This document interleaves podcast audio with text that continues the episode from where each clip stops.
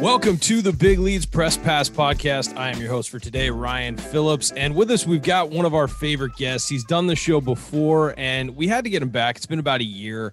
Uh, he is the one of the hosts of Tiki and Tierney every weekday, 3 Eastern to 6 Eastern on CBS Sports Radio and CBS Sports Network on TV. Uh, they are back in the office now, and, and we'll talk about that. But uh, our guest today is, of course, Brandon Tierney. Brandon, so great to have you back. Nice to be back, Ryan. How you doing, buddy? Pretty good. You know, I think everybody for the last year and a half, sort of since we last talked on this show about a year ago, we're just all trying to get through it. Um, yeah, for sure. I, I got to ask you right off the top. I know you guys went back in studio recently. Uh, what is it like being back after being gone for over a year, I believe? Uh, mm-hmm. What's it like being back in studio? You're still getting used to it. Was it just like riding a bike? I mean, what were the feelings about that? Well, it's funny. Once we actually jumped back into it, it became pretty normal pretty quickly. But I, I remember uh, over the Fourth of July holiday because we were going back that Tuesday, I guess. And you know, you said it was a year. It was actually well over a year. It was closer to a year and a half. And um, there, I, I wouldn't say that I lamented it because you know, you you know, you have to snap back into action, get back with the real world, and there were certainly aspects that I missed, but from a personal point of view, uh, I was uh, I was wrestling with it. Not whether or not I was going to go. Of course, you know you've you've got to do what you've got to do. But you know, with two little ones, and um, you know, the, the, pandemic hit at a very unique time uh, for for my family, and, and I'm certainly not alone in this. But you know, my little guy is six. My daughter just turned five. So you know, we were really, and I really had a chance to to spend a lot of time with them during their their real formative, um, you know, influential stages. I mean, and I mean hour to hour, where uh, I could I could take my son to kindergarten, I could scoop him up, I could go to the little league diamond, play some ball, I could take uh, my daughter on a couple of daddy daughter dates, things that I could do in the morning that I really appreciated. It wasn't lost on me, you know, and I knew that the the you know the, the, timer was going and it was accelerating and it, it, was a juggle mentally because when that timer expired, I, I, I knew that that was a good thing for the world. But when the tire exp- uh, when, when the timer expired, it was also uh, going to be a different look for me. But that so that's what you know internally I kind of wrestle with that. But it's nice to get really. I mean, we have a sweet studio. It's nice, quite frankly to get in the car and and have a little me time and compartmentalize my thoughts and you know further structure the show. You know think about life. I've, I've always been a bit of a deep thinker and I, I you know i like to listen to my music because most of my work is done at that point. I've already prepped for the show. I've already read watched and, and coordinated things with with tiki and our producer. So I'll just jump around some news, some politics, a little me time. Um, and then you walk into the studio and you know it, it's a validation of you know i don't want to say my place in the industry because that sounds ridiculous but hey they, they did build this pretty sweet studio for us. And it does feel uh, like a bit of a different batter's box than sitting in my office every day. So i think that's the long and short of it. Uh, at first a, a, little tricky for the family although that was that was quickly alleviated but it, and, you know as i internalized it good to be back and, and really good to see teak i mean Came yeah. over. They, they came. Him and his wife came over about, I guess it was about now six weeks ago, and it was uh, probably about two weeks before we got back. I hadn't seen him for you know well over a year plus, and it's it's crazy. You you look at somebody on Zoom every day, somebody that I've sat in the same studio with for eight plus years now, nine years uh, I mean, there was zero adjustment because we know each other so well, but it was nice to have drinks and to laugh and to be human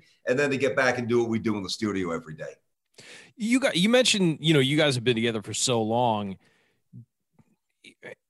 Being away from each other, do you now find it easier to kind of play off each other in person because you can read that person a little differently, or have you guys just you, your chemistry was so established that on Zoom it was fine? I, I think it's more the latter. I think if this would have happened in our infancy, I think it would have been certainly tougher to bridge. But you know, when you work with somebody and you know you spend 15 hours on the air with them, that's just on the air. You know, not to mention you know an hour plus before when you just kind of kick it in the studio, uh, the text, all the things you share. It's it's a lot of time, and you you learn you know not just what what makes the other person tick, what inspires them. But you learn their their voice inflection. You learn you know their tone, and you kind of know when when somebody's getting ready to stop or when they have more in the tank. You could just tell. Uh, and and there's only uh, there's only one way to get that. That that is to just to you know share a microphone and and get after it for years and and try to find the chemistry, which for many is elusive. Uh, there's there's no magic elixir. It's either there or it's not. Um, I also think that it could be there and strengthened, which is what I think happened to us.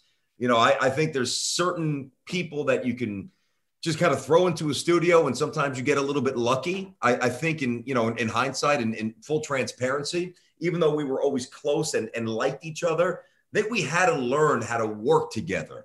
Uh, I had to learn. Uh, I think you and I talked about this one. I had to learn to to not not try to change him because that sounds ridiculous. But you know, in, in my mind, I, I have this model and certainly had, and, and to an extent still have, but when we started, definitely had.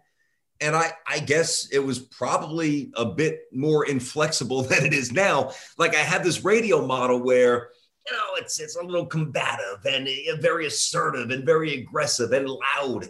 And as I told you uh, in one of our prior chats, I'm the the louder it gets, the more comfortable I get. You know, the more uh, contentious it gets. I, I, to me, that's good radio. I, I enjoy it.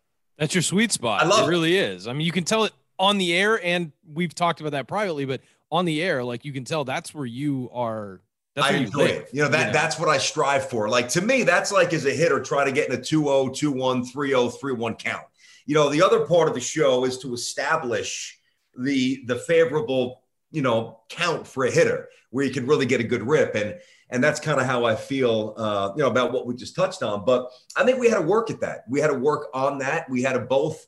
Uh, I, I think it, and I think quite frankly, the change had to come more for me as the driver of the show and somebody who you know leads us in and out of conversations and somebody who's you know up until that point had, had done radio for uh, you know really since 2002 2003 professionally.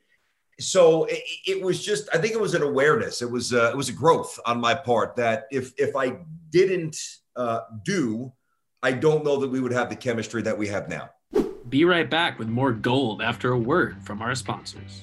This podcast is brought to you by manscaped our friends at Manscaped have cleared you off for takeoff with their fourth generation and brand new Lawnmower 4.0. Inside this package, you'll find the Lawnmower 4.0 trimmer, Weed Whacker ear and nose hair trimmer, Crop Reviver toner, Performance boxer briefs, and a travel bag to hold your whole solar system.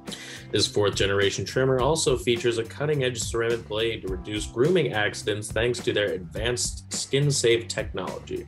The Lawnmower 4.0 has a 7,000 RPM motor, a new multifunction on off switch that can engage a travel lock, and is even waterproof. The Performance Package 4.0 also includes the Weed Whacker. It's like having a little astronaut chop your worst weeds up top in your nose and ear. Get 20% off and free shipping with the code FANSIDED20 at manscaped.com. That's 20% off and free shipping with the code FANSIDED20 at manscaped.com. Given that you guys are on TV, I've always wanted to ask this of somebody who does one of those simulcasts. Does it change the way you broadcast a bit being on TV as opposed to just being on radio? Do you have to play to the television cameras a bit, or is it almost like they're not? That's a great question. I think the most effective conversations come when you almost forget the cameras are there. But let's face it, when you're in this nice studio and there's lights and there's cameras and uh, there's just enough um, distractions that uh, that that allow you to really never forget that you're on TV. Uh, I don't think that that's a bad thing. You kind of keep your guard up. I, I, do notice that, like, there's some days where, where we're preempted for soccer, UEFA soccer, uh, or maybe an NFL show that CBS Sports Network, like a weekly show, or uh, maybe even March Madness. There's there's some wraparound shows that that will get preempted for. And when you're on the radio, it's it. Listen, no matter what anybody says, it's just a bit more casual. You, what I feel, I don't know that I feel this as much as as as Tiki does but like it does affect your posture. Like, you know, if I'm just rapping, I got the headsets on, I might have a backwards cap. I might, it's just, you know, I wouldn't sit there do a radio show with my feet up, but it's it's a step in front of that where I'm just loose and I'm comfortable. I do think, you know, what you project visually as a reflection of certainly my last name, the name of the show, the company, uh, and all those things that that that you carry that we carry with us every day on the air. There's an inherent awareness that uh, people can see what you're doing. So I mean, you know, you, you, you can't scratch certain spots, you can't do certain things. Uh, I am fidgety though, like I move. Uh, I you know I'm, I, I just I again you know the the physical. I would say you're a physical presence on air. Is that yeah, fair to not, say? Yeah, no, I know what you mean, and it's it's it's not planned, it's not rehearsed, it's not contrived. It's just anything that I do, uh, I I tend to move around. I'll give you an example. Even even when I play golf look, with my excuse me with my buddies, I have, and it's not a nervous energy, and it's not like I, I have one cup of coffee a day. It's it's not that, and I'm certainly not wired on drugs, but I I just can't stand on the tee box and not move for that long. Like think even or on the green, probably a, a better example where you could be there longer because you know there's guys lining up putts and you know you might still be away, blah blah blah. I just, you know, I kind of I like you know, shake my head, get keep the shoulders moving, get the read, look up to the sky, get a sense of the terrain. That's just me. And whether it's on the golf course, uh, in the batter's box back in the day, in school where I was a complete pain in the ass, I'm sure, uh, or on you know radio and TV. It's just my mannerisms are what they. It's Brooklyn. You you move. You you move. Having visited my sister in Brooklyn many times, I uh, I understand what you mean. So yep. I have to I have to ask this because you're a great storyteller. It's one of my it's one of the aspects I enjoy about about having our conversations. Is you're a fantastic storyteller and you relate stuff. You've had 20 years, almost 20 years in the business. I don't want to date you. Almost 20 years in the business. Oh, good. Um, did you ever have just a horrible gig as a radio host and i don't mean like being on the i don't mean like working for a station i mean like did you ever have to do a show i had to do one from a used car lot did you ever have any of those you know maybe it was a smaller town thing where mm-hmm. you just had sort of a nightmare situation that you had to do because that's just what happens in these situations uh, no it, it's a great question and by the way i appreciate the kind words about the storytelling i get that from my dad you know my dad was always and he still is uh, he's that way. And that, I don't think that that's something that you just pull out of thin air. It's just, you know, when you see it every day, it becomes ingrained and certainly in, in your speech delivery and, you know, just how you comport yourself, how you act.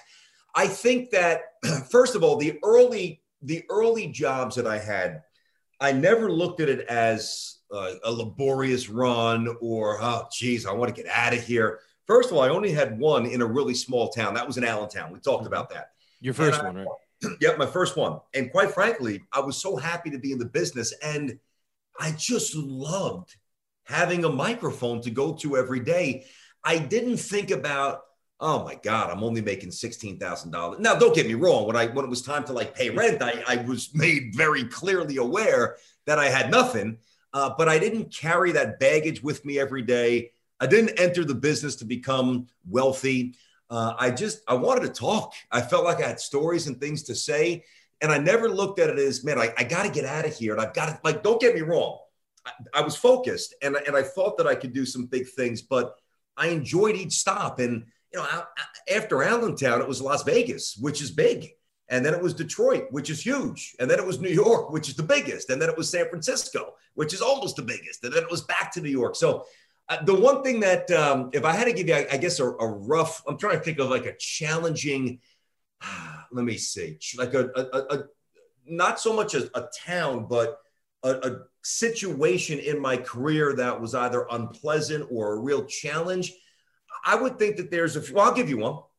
I'll give you one. So I'm in Detroit and um, I was, you know, I was still in my 20s and I'm grinding, I'm hustling and Greg Henson says, Hey, listen, I, I, told you the story, so I'll condense it, but there's one aspect of it.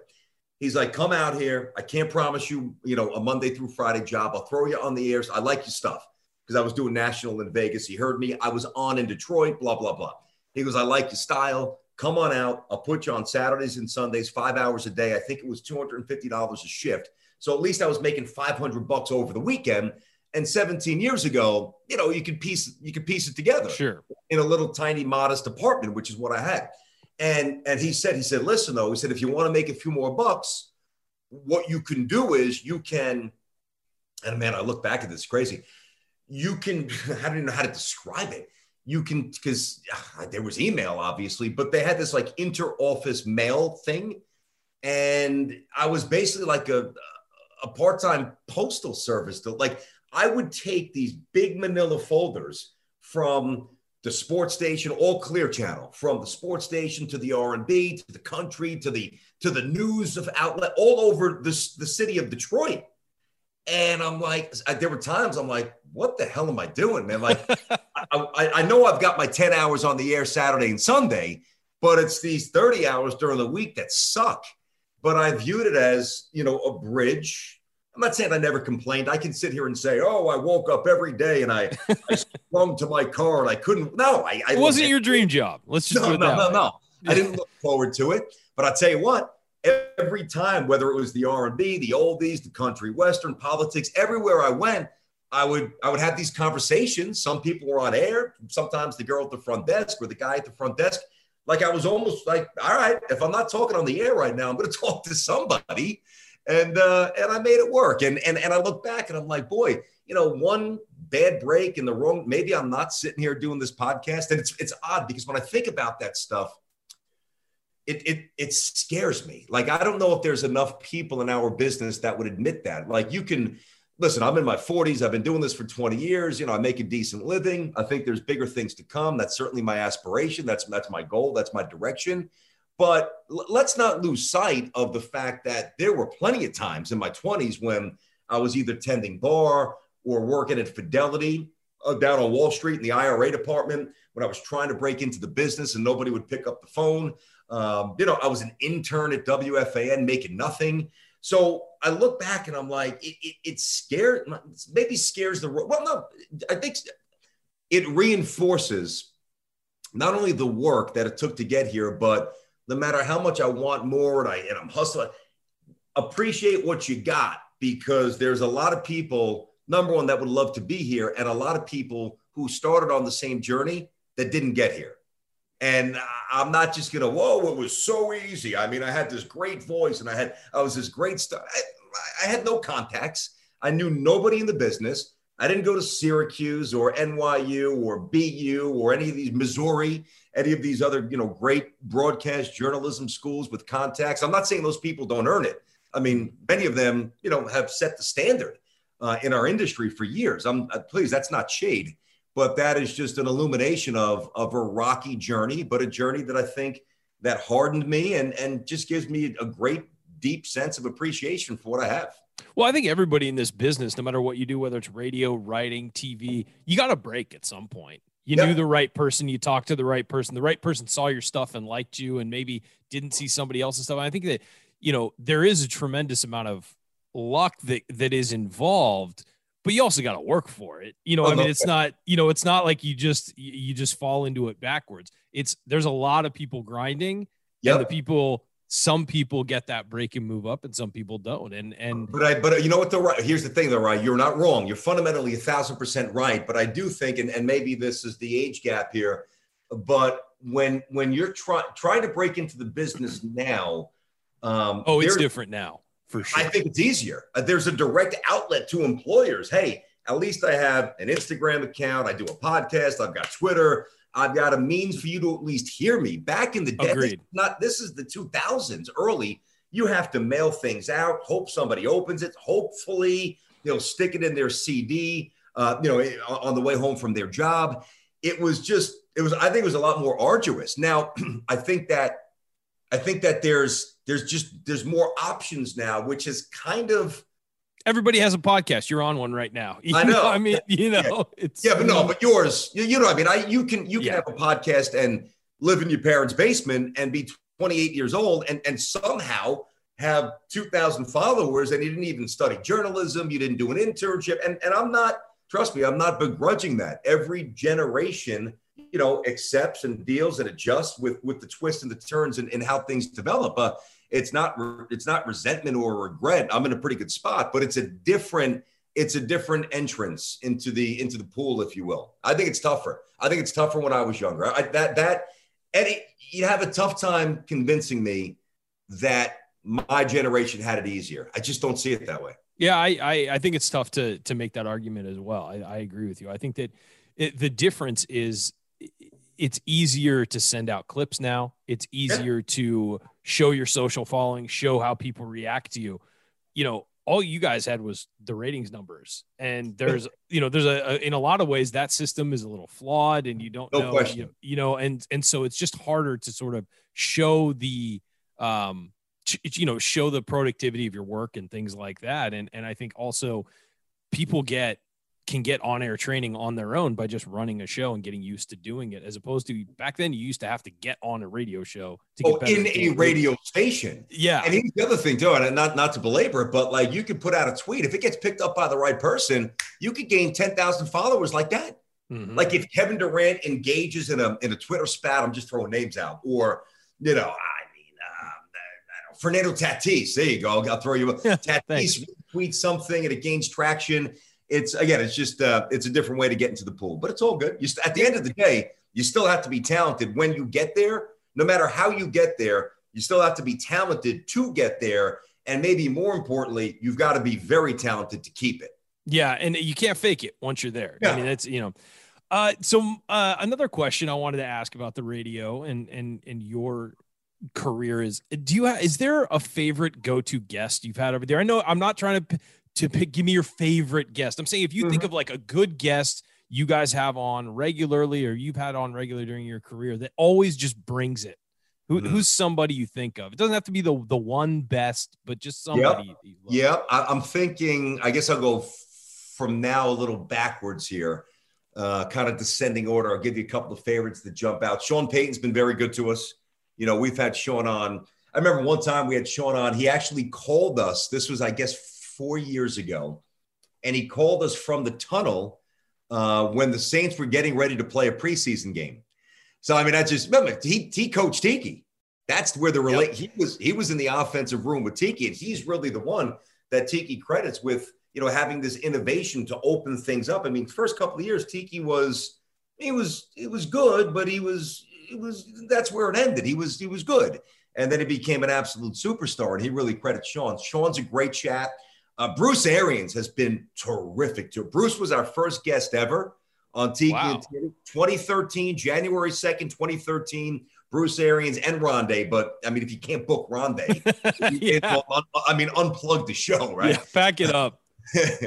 so, so Bruce, Bruce came on our first show. Bruce came on our first TV simulcast after we took over for Gottlieb. He came on the day after they won the Super Bowl. He's been very good to us. I think somebody that I really used to enjoy speaking with back in the day, I think this gave me a real following locally, was Donnie Walsh. Hmm. When Donnie Walsh was running the Knicks, so you got to remember, especially so, I guess I'll take you back to, uh, you know, not quite 20, a little bit before. I, well, when did it really start with Donnie? Well, I, I would say the Knicks stuff started as soon as I came back to New York in 03, because I'm just a Knicks guy. The Knicks were horrendous and and I think uh, you know I was I was younger, I was I was loud, I was raw. uh, I certainly wasn't afraid to bury people and and get after it. Probably too aggressively in hindsight, maybe sometimes too personal. As I look back, it's, it's something I try to avoid now. I try not to keep it personal, but back then it was just I mean all systems ablaze. I mean I'd come and I'd be on at night. So I'd come out firing. I'd have like three hours and I would just say whatever I wanted. And Knick fans, you know, I, I, can't speak for them, but based on what they told me, and they just they're like, man, this isn't this is an energy that we like. And and at that point, the Knicks sucked, so nobody was talking about the Knicks. It was all Yankees who were ripping off all these. Ch- and I'm a Yankee guy, yeah. but I just have always enjoyed talking hoops too. And I was doing an event with Donnie Walsh uh, in Manhattan. It was uh, a documentary about Earl the Pearl Monroe and a Black Magic. Dan Klores, K L O R E S, I believe, is the producer. Really great documentary. And uh, I had a chance to do a couple of, of Knick games with Earl when I when I filled in for play by play. He was my color guy. What a gentleman, soul of the earth, soul to the earth guy. And Donnie Walsh was there. Long story short, and we were up on at the Paley Center, up on this uh, this podium, and just really, he, he too was salt of the earth guy. And I was doing my midday show at this point. I said, you know, Donnie, I said, I'd love to have you on the show gave me his number, and he came on the next day. And I mean, this guy, I mean, I was asking about Isiah Thomas. I mean, Stephon Mike. I'm asking him real, th- and he was so honest and uh, people ate it up. And then I think he respected my knowledge. And then we continued this rapport. So then they, you know, Carmelo Anthony comes here. Donnie, I'm not going to say Donnie Walsh was in my pocket. That's ridiculous. But Donnie was an ally that really made my show better and I really think enhanced my credibility. So Donnie Walsh is one that definitely sticks out. And another guy, I'll tell you this, another one, and we've kind of lost touch, which stinks. Uh, but Rick Carlisle. So when I'm in, I'm in Detroit. It's a true story. I'm in Detroit and I'm doing middays nine to noon. And it's his first year with the Pistons, and they weren't they were coming off a bad year the previous year, and they're like 14 and nine to start the year, and they're like it's a 14 and 9 where it's kind of like little tape, a little glue, a little spit. You know, they're not really going anywhere yet, but they're playing their asses off. They're playing defense. They're sharing the rock. The Palace is sold out. Rick's a good coach. So they practiced, and the, the old facility right by the old Palace uh, off 75, they practiced, I think, at 10. So Rick would, I, I never met him. And he would, he would, yeah, I hadn't met him yet. He would listen to my show on the way to practice. And he calls up my producer. He calls up the show. My producer, Marty, still friendly. Marty Martin, great, great, great girl, great woman, great producer. She says in my talkback button, she says Rick Carlisle's on the on the on the air or on the phone, but I don't really know if it's Rick. Uh, put him on. It's, if it's Rick, I have a great chat. If, if it's, it's, not, not it'll be really entertaining. yeah, I'll make fun of the guy. I'm not whatever. Just put him on. It doesn't matter. Right away, I know it's Rick, and he's very dry very cerebral, but very dry. Not a ton of energy. Very thinks very much before he speaks. And he says, uh, "Yeah, you know, everybody, even then, everybody called me BT. That's where it started." He goes, uh, you know, "BT, I don't, I don't really know who you are yet, but uh, I got to tell you, if you're going to talk about my team as much as you are, you may as well be right." It's what he says. Wow. No, no, no, no, no. Now, again, I'm like, now, yeah, I kind of sit up in my seat. I'm like, oh, we're going to battle here. What's going on with this guy? And it, it, he was actually kidding, which yeah. he would admit about 20, 30 seconds later. He goes, nah. He goes, I just want to tell you. He goes, I, I love the Pistons talk. He goes, you know basketball. He goes, it's obvious. You know basketball. He goes, I'm looking forward to meeting you. And from that point forward, uh, and I was only there two years, but they became a very good playoff team. Then the next year they won the championship. And after he left and after I left with, with Larry Brown, they really should have won two with Larry. He would call my show all the time. And those, I mean, listen, there's a lot more, but those are ones. Certainly Rick Early showed me respect. And I think in my mind, validated where I was at that point in the business. Donnie Walsh did that for me in New York City, which was so important to me as a New York guy. And, you know, I mentioned three or four, and there's more for Tiki and Tierney. But another one is Brandel Chamblee. I would be remiss if I didn't throw you a little Brandel Chamblee. In my opinion, the most intelligent, analytical golf analyst in the world. I, I love Brandel to the point where he, and it started pretty innocently, like he was in New York for a book. So, and it was right around the Open Championship, and he had the he had the Open Championship trophy. And he comes in studios, obviously, way pre pandemic, about four years ago. And I forget what it was, but I mean, the guy's brilliant. And you know, you know, Tiki calls me Sharp Tierney. I like to talk about bets, and you know, I usually, you know, I usually hammer a bunch correctly. And whatever I said, I won. And Brandel and I made a bet. I made a bet against Brandel on the air for a buck, right? And I won. And I guess he just kind of remembered that. And anytime my producer would reach out, hey, Brandel, can you, oh, I remember you go, yeah, that's the guy that I, I lost a dollar to. Sure, I'll come on and talk Masters. And it grew, oh, yeah, sure, I'll come on and talk about the, uh, the PGA Championship. And it grew to the point, or the Ryder Cup, where now every time there, my producer doesn't even call. I just text him, hey, B, I need you tomorrow. B, you know, yeah. first day the Masters. He's like, absolutely, I got you. That's he's, awesome. treated me, he's treated me and us very well. Yeah, that's great when you can develop those relationships, especially on air, that spill off air too, oh. and, and, become that mutual respect. Um, I well, and I think that when you're a guest on a show, and the the the hosts clearly like you, that makes that on air t- chemistry so much better, and you really develop that a little bit. Like you can tell when people on air are enjoying talking to each other and aren't, and I think that's a huge aspect for the audience as well makes it more fun to listen to when these people are clearly respecting and liking each other. I'll tell you this much. There are, you know, you talked about this to start the, the, the, chat here about the wheelhouse, how when things get a little frenetic that I could be at my best. And I, I relish that. I, I, I really I pursue those moments, but those moments don't happen every show, by the way, because there's not always something pressing. I would say interviews are, are right are right there. Uh, probably a tick behind those explosions and those those poignant moments, but I love interviewing people. And to your point about you know, you can listen to somebody two minutes and you're like, eh, this guy doesn't even know who he's talking to, or, or, or he doesn't even want to be on the show. And to me, the way you have an effective interview, number one, you've got to humanize the subject.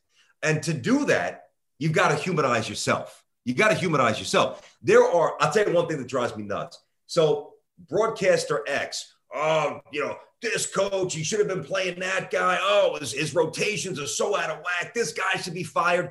Then broadcaster X gets the coach that he just berated on the show, and he says, you know, coach, I got to tell you, there's a lot of people out there who have questioned your Ah, come on, dude. I mean, let's let's throw some stones here, man. If you're going to present it that way when they're not there, you better present it in a similar manner when they are there. So those are all those, like I don't want to say those are tricks of the trade because it's I think it's a it's kind of a, a natural instinct. I mean, you've got to be willing to put yourself out there. Hey, coach, got respect for you, but you know what? I had you. Know, I was talking about this the other day, and I fundamentally disagree. I don't understand why you're not playing so and so.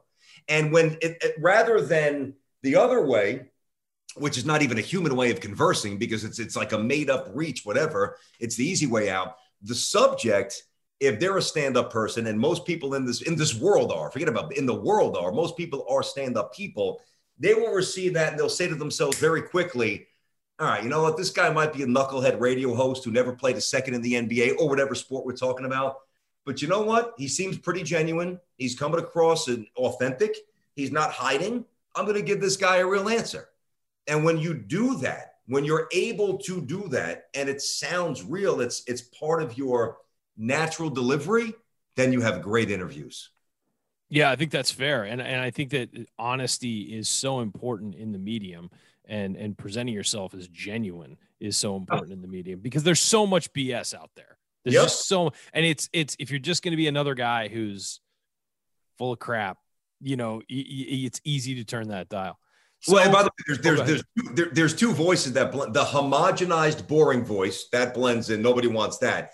Then there's the so obviously fake voice that you can't possibly believe what you are espousing that I can no longer take you serious voice.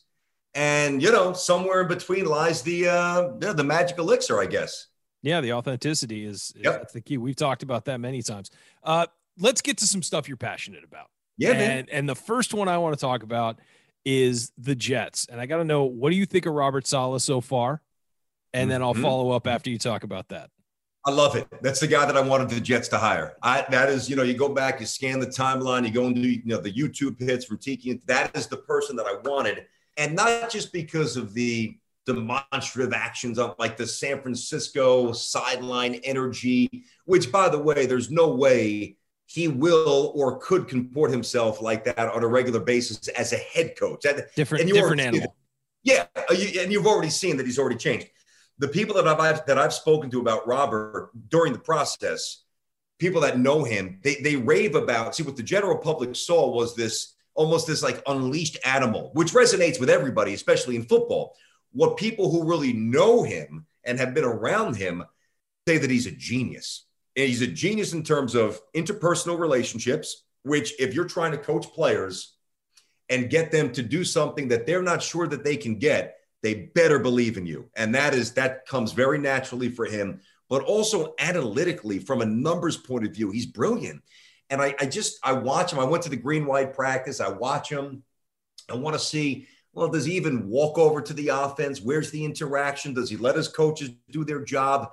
And it's check, check, check, check. It's a very small sample, obviously, and I'm realistic. I don't I don't think the Jets, although I don't think they'll be terrible because they'll run the ball. I think somewhat effectively. I think they'll put Zach in decent spots. I know we'll get to him as well, but I think that you know for the first time in Jesus, I mean, I early Rex, and even Rex had his offensive deficiencies. Like I feel like the Jets are set up from a leadership point of view where they have great synergy, general manager, head coach, and philosophically, let's build the offensive line. Let's run the ball to make the plays easier for the young quarterback. In essence, everything they didn't do for Sam Darnold. I think Saleh is going to be terrific. I, I am. Uh, plus, I mean, look at him. He looks like me. I mean, I mean, I wasn't going to mention it, but you guys, you guys do have some. Uh, we got to get you standing next to each other just to. um, what do you what do you think? Of early impressions of Zach Wilson so far as well as a big Jets. I know you were a big you were a defender of Sam Darnold because they didn't surround him with yeah. what they needed to surround him to, and they didn't put him in a position to succeed. And I I fully agree with you on that, and think that he probably could have been better. I think people underestimate situation and fit for quarterbacks as much as anything. Uh, I mm-hmm. think you can have all these guys have all the talent in the world. It's about getting them in the right situation. I mean, look at Josh Allen with Brian Daboll. You get those guys together, all of a sudden, Josh Allen becomes a much better quarterback. Yeah. So, what do you think about Zach Wilson so far that you've seen, and and just how you sort of project him? Is he gonna is he gonna fit with the Jets? Yeah, he's gonna fit. I'm seeing a lot of poise. I'm seeing a lot of natural, uh, effortless energy and poise and awareness and intelligence, and it's just hey, you know what, Zach, you threw two picks. This is a great example. He said this the other Hey, Zach, you threw a couple of picks in practice today. Um, you know, what, what, what do you think about, uh, I, I, don't know, what do you think about your progress? However, it was framed, but they illuminated the mistakes, right? He said, listen, guys, he said, you know, my job is to protect the football. So I didn't do my job today, but I also look at these practices as a laboratory to see what I could get away with. If, if, if we just dink and dunk and I don't take any chances, I won't know in terms of my arm talent, my ability to anticipate, all those things that I could do relatively easy. I'm putting words in his mouth somewhat, but that's the general premise that I could do easily uh, in, in college. I need to know what my limitations are on Sundays here. When a guy's closing, when a safety's closing, when a when a cornerback's converging, I need to know. All right, this this linebacker runs a you know, a, a four four nine rather than a four seven or four six? When what's the anticipatory route? When can I release the ball? What can I get away with?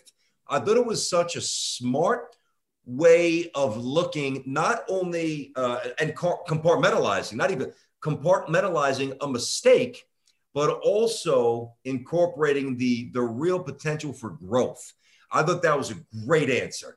The easy answer would be, I got to do a better job. I got to play better. You know, and, and he said that I've got to protect the ball, but it was the second part that showed me this aptitude, this depth. Listen, his arm is sick. I mean, you see yeah. him as soon as his right foot on his third step hits the turf, that thing, I mean, it just, it zoop, it cuts. It's an effortless spiral. There's gonna got, be he's got an he's got an Aaron Rodgers kind of arm. I you know whether he becomes Aaron Rodgers or not, that's that's up to him but I, you know, we I do our mock drafts on the site, and I I broke him down, and that guy's got a laser of an arm. Uh, he really does, and he gets a lot of zip on the ball. Is good athlete too. You know, now what he needs to work on, you know, obviously just you know seeing things in front of him, and that's gonna. I think I don't think that that will be as hard for him as it is for like say Dwayne Haskins early on. Like I think that will be somewhat of a natural progression. I'm not saying Herbert or even Burrow like, short of that, I would think. But I think it's going to be pretty evident pretty early on, like, whoa, the, yo, the Jets picked the right guy. Um, and I, I, the only thing I worry about, although it's different in 2021 where you can't really hit quarterbacks, I'm not worried about his height. He's almost six three, but he's finished. He's got it from the you know from the waist down, lower extremity. He doesn't really have those those thick thighs. Then again, Rodgers didn't when he was young. Tom Brady was taller, but he was thin. Um, you know, Mahomes has put on. Well, Mahomes is a little thicker in the trunk, even out of even out of Texas Tech. But you don't need. Stafford was relatively thin, and I think if he was surrounded with more in Detroit, you'd have more success. We'll see what happens with the Rams.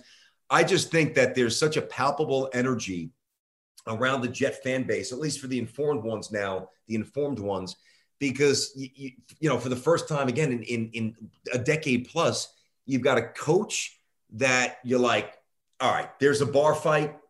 I know he has my back, so I better have his back. So there's like that, you know, non-tangible emotion, but it matters in football. Number one. Number two, you know the quarterback's got easy, effortless skill. Number three, you trust the general manager just by the way they built the O line and doing things that they used to neglect. And listen, but you've got to be realistic. Bills are loaded. Pats will be better. Dolphins are pretty good. If Tua plays well, Dolphins could be really good. So I'm under no illusion that the Jets win anything of, of, of significance this year. But Do I think the Jets are picking top five, top seven next year? I don't. I think that the Jets will be, you know, with the 17th game end, added, can they be seven and 10? I think that that's fairly realistic. I think there's a lot of winnable games on the back end of the schedule. Their front seven, you know, Quinnen Williams, Carl Lawson, Sheldon Rankins, Jet, Jets. Jets have now quarterback's an issue, but the Jets have some ish, some some weapons. I'm excited. Like I always try to ratchet up excitement, and then once I know that it's not there, I'm gonna then I'm gonna hit you hard. But this this is actually authentic. Like I feel like they're actually moving in the right direction. They're on the right path, and and and that tingle you feel is hope, Brandon. It's yes, hope. it is. It's long term hope. Great word, man. Hope rather than despair and yeah. apathy. And it's apathy. been a while. It's been a while for Jets fans. Oh, dude. That. Are your Yankees going to make the playoffs? Boy, I'll tell you what, man. First of all, the answer is yes. I am locked in to every Yankee pitch. Listen, I'm a baseball guy. You know, I'm watching baseball every night, but I'll admit, especially with two little kids, you know, Yankees up 7 2, Yankees down 6 4, and in some years past, you know what? I record the game. I'll catch the last inning in the morning. You know, I'm up every, I'm falling asleep to these games. Like, I'm not going to bed until I get that 27th out or extra innings more.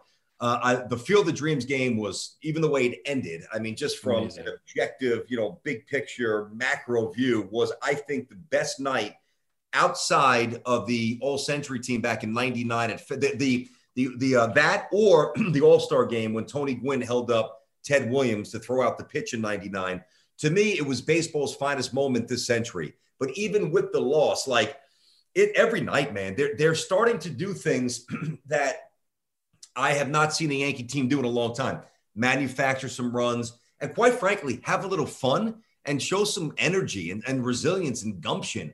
Like, I, I don't want to minimize beating somebody nine to two when you hit three home runs because it's hard to hit home runs, but it's more gratifying to see the two out base. And I know you're a big baseball guy. A two out base hit the other way, five guys out of the bullpen string something together to get a bunch of outs. Gerrit Cole just came back. He was on COVID. Montgomery had COVID. Sanchez COVID. Urshela COVID. Now the hamstring. Sanchez is hurt. Uh, DJ had COVID to start the season. Voit missed the entire season. Basically, Aaron Hicks, excuse me, is gone. Brett Gardner's ancient. Aaron Judge had COVID. I mean, you look at what the Yankees have had to go through. Uh, Chapman is out. It is a minor miracle that they're still breathing. And the moves that they made. Now, I will say this when you have that payroll, all right, even with the move, even with the injuries and the illnesses, the Yankees were not properly constructed this season. Too many going into the season, too many slow-footed guys, um, and not enough lefty bats. When Brett Gardner is your, I mean, I've got a lot of respect for Brett, but I mean, come on, when Brett's your lefty threat with a 314 fence in in, in, in Yankee Stadium, Brian Cashman didn't do his job, at least to start. Now, what he did do correcting midstream with Rizzo, who also has COVID, who's coming back now.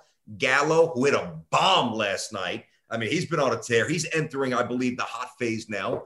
Um, you got two lefty sticks that makes life easier for Judge, LeMahieu, etc. And they keep pulling these scrappy guys like fourth outfielders and middle relievers. I don't know where the hell they're getting them from. And I don't even pretend to know every name until they actually come up but it has been an exhilarating Yankee season. Taking the family to the uh, to the game this weekend, yeah, I think they. I don't listen. They're not going to win the the East. I think the Rays have a little bit too much separation, and they're good. The Yankees will surpass Boston. They will surpass the A's. Yankees will be a playoff team, and if Cole is back to being Cole, Yankees have a chance. Yankees yeah, once chance once you get into the wild card, or you know, if you win that wild card game, you have as good a chance as anybody to win. Sure, you do. I, I, we've seen it plenty of times. Wild card teams make a run. Yeah, I think the Yankees are really interesting because this is the year they're kind of the scrappy team, which isn't what we typically think of as the Yankees. They're usually that polished you know team that just has a really defined way of playing. And this year they're the they're sort of the underdog story i relished it though. It's a nice yeah. change. It's a nice it's a it's it's nice putting on a different sports coat it's nice you know just some different attire. Don't get me wrong. There's an element that that i relish as well being the uh the hated yankees because i extract no real enjoyment from my football or my basketball team although the knicks are coming up which is great Uh, but you know, 20 years it's been it's been rough sledding with those guys too. So the Jets and the Knicks always humble me. It's nice to be able to strut and to walk around, whether it's payroll, whether it's 300 home runs, whether it's this, you know, all the championships, obviously. But it, in a lot of ways, this this version of the Yankees is more consistent with who I am as a person. Like I, I'm not a natural superstar. I wasn't born affluent. My dad's not a, a retired sportscaster. Like I just, I respect the grind. I respect the grit. I respect the chase. I respect the hustle. It, it's it's emblematic of the Bronx. It's it's a New York team. Sweet. Fits very well. Uh, we're gonna stay with baseball for sort of my last question. Is you've been pretty hard on Rob Manfred over the last two years, really. Well, I guess a year and a half. Uh, do you still like? Here's the other thing: is that there is a major labor disagreement coming up in baseball in December. the The CBA is going to oh, yeah. expire, and it looks like they're setting up with a knockdown dragout. Do you have any confidence that Rob Manfred can get a deal done, or are we looking at a lockout next year? I the confidence is not derived from my belief in Manfred doing a great job at the negotiating table and having this incredible show of leadership. No, it doesn't come from that. It comes from my belief in firmly believing that nobody could be so dumb to interrupt the momentum that baseball has so clearly generated. If baseball, and I, I don't like, you know, dumb, stupid, I, I'd like to think my vocabulary is a little bit better that, but certain times it fits. If baseball is stupid enough and, and selfish enough and egotistical enough to think that they could push fans off to the side again after this it's not even a renaissance because it's different than anything it's ever been. It's more mainstream, it's more accepted, it's cooler. Like that's why I love the Field of Dreams game the other night, even though the, you know loss aside, whatever. The I'm I'm not I'm not one of these guys who's on my phone that often during the evening. You know, I like to be present with my family. I think I'm pretty good pretty good at that. Now, certain games, yeah, I'll keep it near me. I might have I'll drop the occasional tweet, but very rarely. Like if you check my timeline, I don't tweet very much at night. And I was just perusing social media during the Field of Dream games, and I thought it was so amazing. There were football games going on, if you recall. There were and a couple of quarterbacks, Mac Jones. Like there were some things that are, are of interest for the upcoming season. I'm seeing tweets from people that we get out, the most respected football pundits in America, and they're commenting on the Field of Dreams game. I'm like, yeah. this, this is cool. This now, so you have that. You have, I mean, the 60 game sprint last year was awesome. Everybody loved, you know, I mean, I know that it was a short season, but baseball gained a lot of momentum from that short season with all the offense and the universal DH and yep. the playoffs were fantastic, even with no fans. Yeah, that 60 game sprint was awesome and really had a lot of momentum coming into this year. I feel like too. I, I, I don't disagree. And then you just look at this this you know this the presence of these young stars. I mean, everywhere and it's crazy because some of them have gotten hurt. Acuña's out for the season. We know about Tatis's shoulder. There's been some young guys who who can't stay on the field. Even Trout has missed basically the entire, not a young guy, but one of the all-time greats, in my opinion. It's been seamless how oh, I mean what Ohtani's delivered. I mean, you look at West Coast baseball right now. I made the statement the other day on the show that you know this and i know that there's been situations where you know west coast teams played for the world series obviously the a's and the giants the earthquake i don't mean that but from top to bottom, you know, Giants best record in baseball, Dodgers killing people, Padres are loaded. Um, the A's are a playoff team right now. Ohtani's delivered the best baseball season. Babe Ruth. I mean, it's it's been the most amazing season individually that I've ever seen in my life. I mean, all these stories. Even the Seattle Mariners are hanging around. I think they're four games out with a five out, nah, maybe five, whatever it is. They're fading as expected, but all six West Coast teams uh, have been very, very good. So in totality, baseball has been awesome. But to get back to your question about or your point about Manfred, they they cannot they cannot deprive the game of the momentum that it's generated. I mean, it would be it would be it would be catastrophic because not only all the stories I just illuminated, but think about this: when was the last time you heard? Oh, that bat flip, that's not the way the game's supposed to be played. You don't even hear that anymore. Like even nope. the bat flips are generally accepted, right? Like have fun, let them be youthful, let them have energy, let them project what they project. The Padres have the home run clock like Flavor Flav. The Blue Jays have the home run jacket. Like all these teams coming up with these cool things that just resonate, not just when you're watching the game, but on social media, which is so important. If they mess this up, then shame on them and he should be ousted immediately. Yeah, I'm going to agree with you. I, I think that it's, you're right. I think for the first time ever, baseball is starting to try and embrace what the NBA does with its stars and promote the star over the front of the jersey. And yeah. I, you know, the front of the jersey is important. You know, the Yankees, for example, iconic. Red Sox, iconic. Cubs, mm-hmm. iconic. But there are a lot of teams in cities that aren't iconic. And the back of the jersey matters. And you're seeing that yes. again, San Diego uh, with Anaheim, you know, with Ohtani. I mean, you've got to feature those guys. You've got to leverage social media to your advantage. Yep. Because I mean, I can see every one of Ohtani's highlights without watching his game. Yes. But when he's on national TV, I'm going to tune in as a result. And I Me think too. that and I think that's that's something that baseball finally has gotten right. And you're correct. If they cannot hammer out a new CBA, and by the way, the owners and players hate each other right now. I know. If they, I know. they can't hammer out a CBA and they can't start next season on time, it is going to be a crushing blow. You're absolutely right. Everybody should be fired if that can't happen. It's contentious, but I mean, there's times to you know to chase every penny, and then there's times for the greater good to you know, begrudgingly shake hands and look somebody in the eye and say, "Hey, for the good of the sport, uh, all right, we we, we all lose if this doesn't get done." Basically, yeah.